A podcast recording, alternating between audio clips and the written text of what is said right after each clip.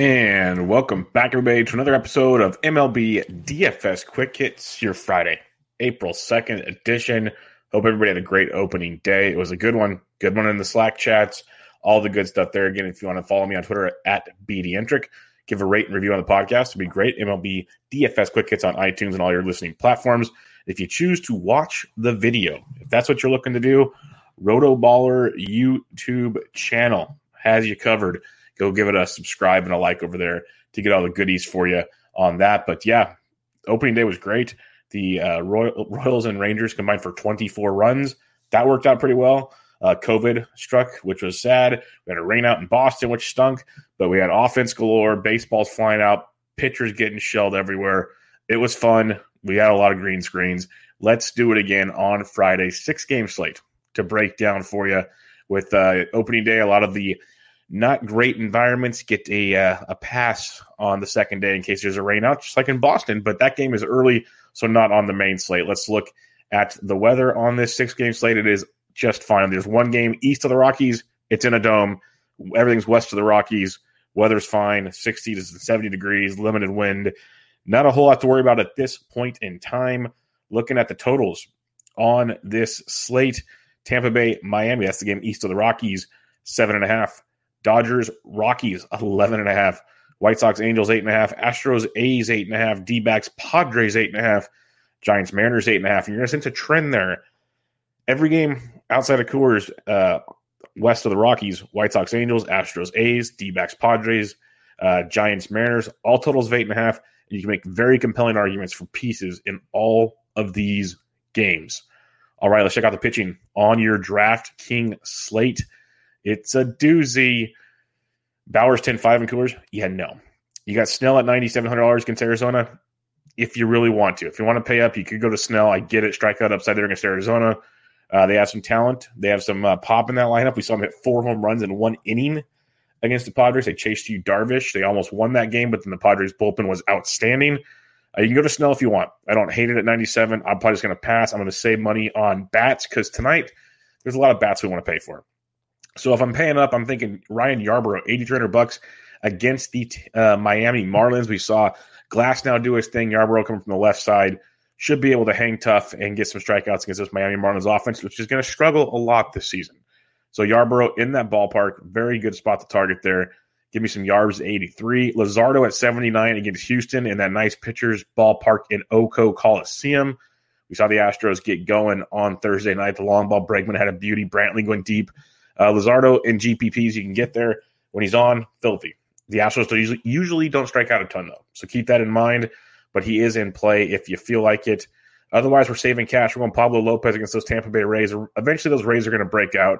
Arozarena is too good. Meadows did go deep on opening day, which is great. But you got Lopez, who we know has been very, very good at home in the previous two seasons compared to on the road. Lefties can hit him a bit, but at 7K, don't hate it as an option couple punts you can look at Cristian Javier. The A's do have some swing and miss in that lineup, plus the pitcher's ballpark. Javier at 6,500. A little bit upside there. Hopefully he can make it five or six innings. That's the question. How far does he go for Houston? But decent spot for the uh, the Astros pitcher. The pitcher of choice tonight, though, is at six thousand dollars, and the reason he's at six thousand dollars is DraftKings asleep at the wheel. Uh, as the games were being played on Thursday, the Mariners starting rotation had James Paxton as the number two, and Yusei Kikuchi as the number five. Well, that switched in the day. Paxton is now the number five. He's going to pitch on Tuesday. Kikuchi's pitching on Friday at six thousand dollars at home against the San Francisco Giants. Now, there's been offense galore in Seattle. The Giants bullpen blew a Gausman start. The Giants have hit three or four home runs. It's great. Give me Kikuchi at 6K. I will take my chances there. Strikeouts will be there for Kikuchi. The velocity's up. We know what he can do. He might give up some runs, but at 6K, you can take that that hit with the strikeout upside he's going to bring to the table for you. Love Kikuchi at 6K. Going to be very popular on the slate and for good reason. So if you're attacking pitching on this slate, you can go Blake Snell at 97. I get it. No problem there if you want to. I'll save some cash. I'll go to Ryan Yarbrough at 83. Luzardo in tournaments at 79 is in play. And then Pablo Lopez, Cristian Javier, and one Yusei Kikuchi in play. Kikuchi and cash in tournaments, very, very live for me. Uh, Yarbrough's cash and tournament viable. Luzardo tournaments only.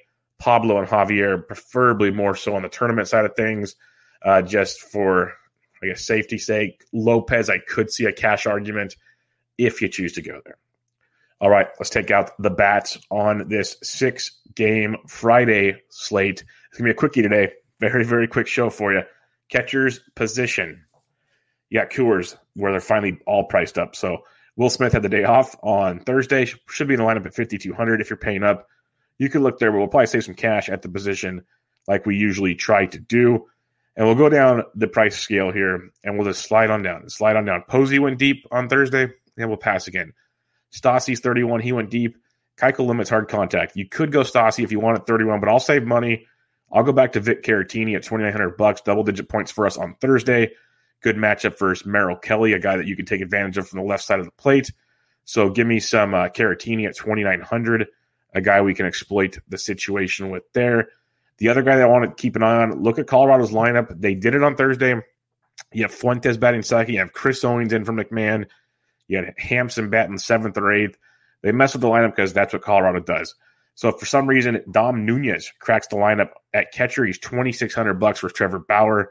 Very nice discount on that one. And then last but not least, Jorge Alfaro is twenty four hundred versus Ryan Yarbrough. If you're not using Yarbrough and you just want an ultimate punt, Alfaro at twenty four is in play.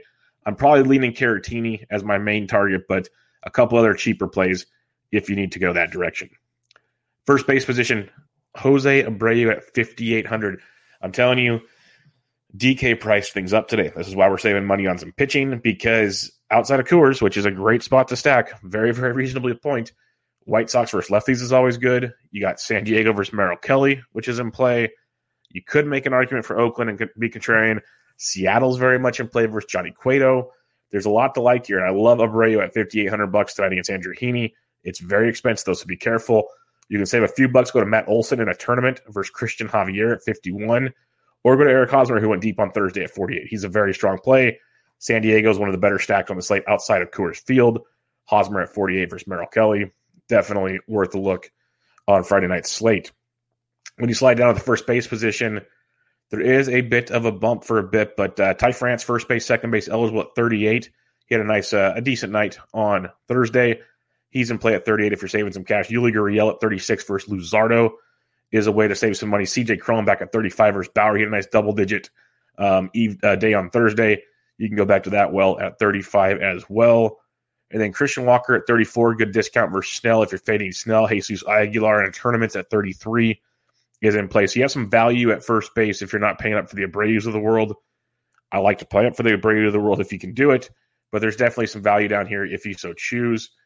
And then last but not least, I believe he's here. Yeah, Pavin Smith, first base outfit eligible for Arizona. If he cracks the lineup, he's 2,200 versus Snell. And Andrew Vaughn, first base outfit eligible at 2K versus Andrew Heaney is someone to uh, definitely, definitely uh, keep an eye on there with um, at 2K, heck of a discount for Andrew Vaughn against Andrew Heaney.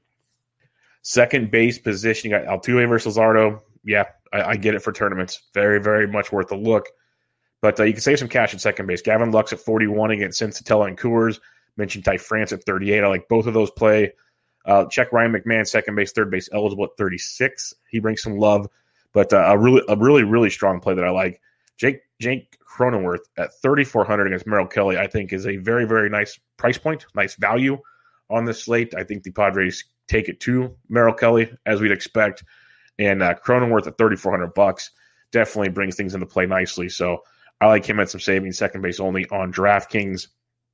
Other than that, though, if Donovan Solano cracks the San Francisco line, if he's 32, if you're not playing Kikuchi, I can see that as, as a viable option. I really hope Chris Owings isn't in the lineup again. I know he had a good game, but God, come on, do what's right, boys. Do what's right. Other than that, like Jon Berti, if he cracks the lineup, Josh Rojas, their their plays, but I'm really not looking to go below Jake Cronenworth unless I really, really need to. Like Ketel Marte, second base alpha eligible at 33. He went deep on Thursday. Very good contrarian play against uh, Blake Snell. So I don't hate Ketel Marte in that scenario. Is worth a, uh, a look if you so choose to go there. The third base position now. You got Bregman. mentioned he went deep on Thursday. Beautiful moonshot to left field. He's 58, Machado 57. Both in play for you there. You got Turner and Coors. Chapman's a good contrarian play at 52. You You look at Chapman Olson at 51 and 52, respectively, at super low ownership. That's a, an interesting way to go about it.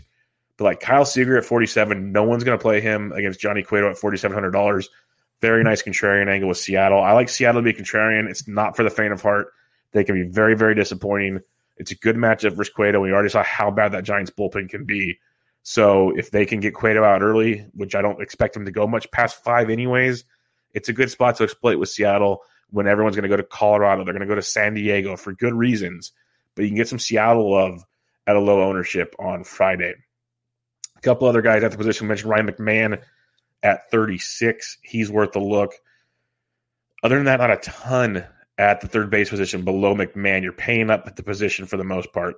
So keep that in mind unless things uh, change as lineups come out. You're going to want to pay up at the position. Not a lot lower than Kyle Seager that really checks the box is maybe Ryan McMahon.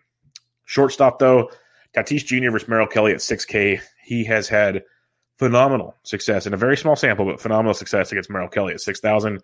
Love Corey Seager and Coors. Tim Anderson, like the Tim Anderson, Jose Abreu one two punch versus lefties. We loved that last season. It's very enticing again tonight. Uh, not not going to lie about that. You got Correa. I'd still rather have Anderson in that scenario or saved a story against Bauer at potential low ownership. That always uh, intrigues me there. If you're going to save though, and say you're stacking Seattle, J.P. Crawford at 4K, if he's uh, leading off, that's a nice look. Elvis Andrus at 31, some savings. If you're looking for some savings at shortstop, don't mind Elvis Andrus at 31. And then Josh Rojas is down here at a nice cheap sub 3K price tag if you're looking for some massive savings. But again, if you take the Kikuchi, take one of the Yarbroughs or less, you should be able to make things work for the most part. And if not, you have Cronenworth at second base. You got a cheap catcher. We can get you some value in the outfield if you need it too. Like I love Betts at 6,200. That's great. Trout at 59. Not bad.